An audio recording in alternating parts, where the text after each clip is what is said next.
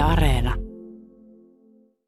Sua on kiinnostanut puolueiden vaaliohjelmat eduskuntavaaleissa. Mitä sä tutkit? No mä olen tutkinut neljän suurimman suomalaisen puolueen eduskuntavaaliohjelmia vuodesta 1991 nyt sitten tähän viimeisimpiin vaaleihin, eli 2019.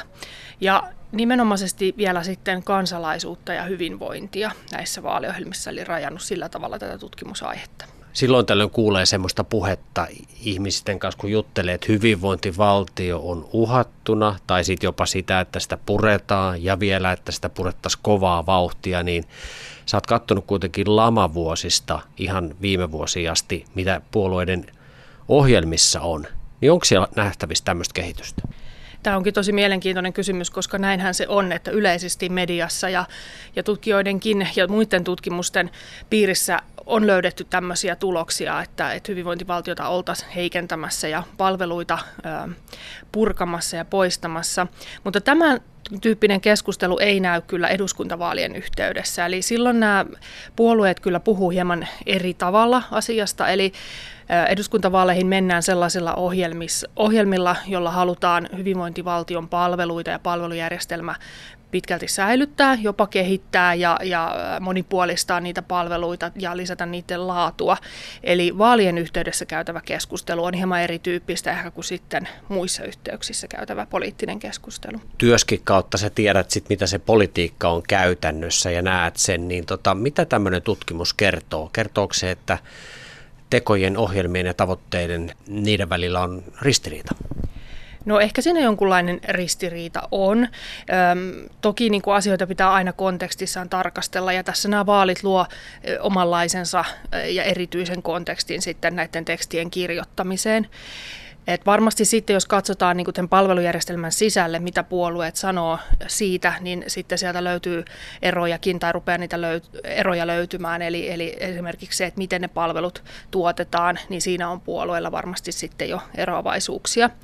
Mutta kyllä tämä maailmanlaajuinen ilmiö sinällään, että hyvinvointivaltiot on hyvin tämmöisiä äm, pidettyjä järjestelmiä, eli kansalaiset kannattaa hyvinvointivaltiota, äm, niistä ei haluta luopua ja, ja ne koetaan niin kuin hyve, hyviksi järjestelmiksi myös kansainvälisen tutkimuksen mukaan ja niin myös meillä Suomessa varmasti äm, puolueet ja, ja me kansalaisetkin ajatellaan, että tämä on aika, aika hyvä malli noin isossa kuvassa. Toki kehitettävähän siinä aina on, mutta että semmoista puoluetta, joka puhuisi aktiivisesti vaalien yhteydessä hyvinvointivaltiojärjestelmän purkamisesta tai tiettyjen vaikka etuuksien poistamisesta tai leikkaamisesta, niin semmoista ei Suomessa käydä vaalien yhteydessä sellaista keskustelua. Katsotaan näitä puolueiden ohjelmia, niin minkälainen ö, tota, joukko tai minkälainen äänien kirjo sieltä jää sitten niin kuin kuulumatta? Mitä nämä puolueiden ohjelmat ei tavallaan noteeraa sille, että ne kirjoittaa ne niihin ohjelmiin? No ehkä sieltä puuttuu semmoinen aktiivisen kansalaisen osallisuus. Eli se, että lähdettäisiin niin voimakkaasti puhumaan siitä, että mikä meidän kansalaisten oma rooli tai oma vastuu hyvinvoinnista on, tai meidän, meidän terveyden ylläpitämisestä, niin tämän tyyppisiä mainintoja vähempi vaaliohjelmissa kuulee. Ja sitten ihan terveyden edistämisen näkökulma ja tämmöiset äh, muut kuin palvelujärjestelmään liittyvät puheet ja, ja sanat ikään kuin puuttuu sieltä vaaliohjelmista, että se painottuu tosi paljon siihen palvelujärjestelmään. Anne-Maria Karjalainen, nyt tietysti tästä on hyvä leikata siihen, että sote-uudistus menee kovaa vauhtia. Aluevaalit tulee tammikuussa. päijät valitaan sitten aluevaltuustoon ihmisiä, tehdään oma hyvinvointialue. Miettii tätä keskustelua, mitä nyt käydään palveluista, hyvinvoinnista, esimerkiksi Päijät-Hämeessä, niin, niin, niin mitä sä kaipaat tähän keskusteluun? No, on todella mielenkiintoinen tilanne, kun ö, syntyy uudet maakunnat ja uudet hyvinvointialueet ja ensimmäistä kertaa me päästään niin äänestämään niin kuin hyvin lähelle palveluita, eli me, me äänestetään äh, ihmiset, jotka tulee sitten siellä aluevaltuustoissa päättämään äh, palvelustrategiasta ja sen hyvinvointialueen strategiasta.